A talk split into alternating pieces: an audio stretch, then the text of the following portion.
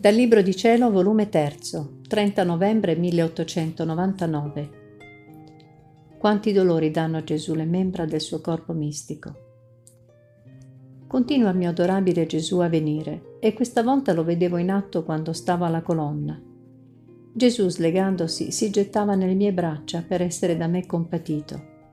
Io me l'ho stretto e ho incominciato ad aggiustargli i capelli, tutti aggrumiti di sangue, ad asciugargli gli occhi e il volto, e insieme lo baciavo e facevo diversi atti di riparazione.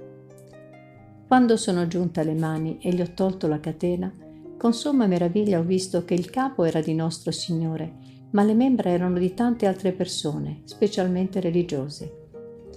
Oh quante membra infette, che davano più tenebre che luce.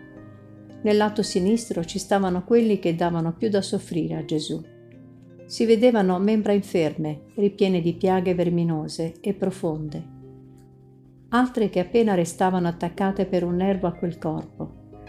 Oh come si doleva e vacillava quel capo divino sopra quelle membra.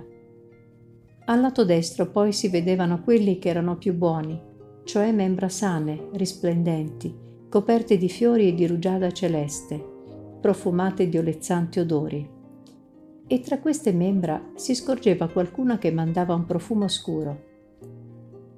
Questo capo divino sopra queste membra molto veniva a soffrire.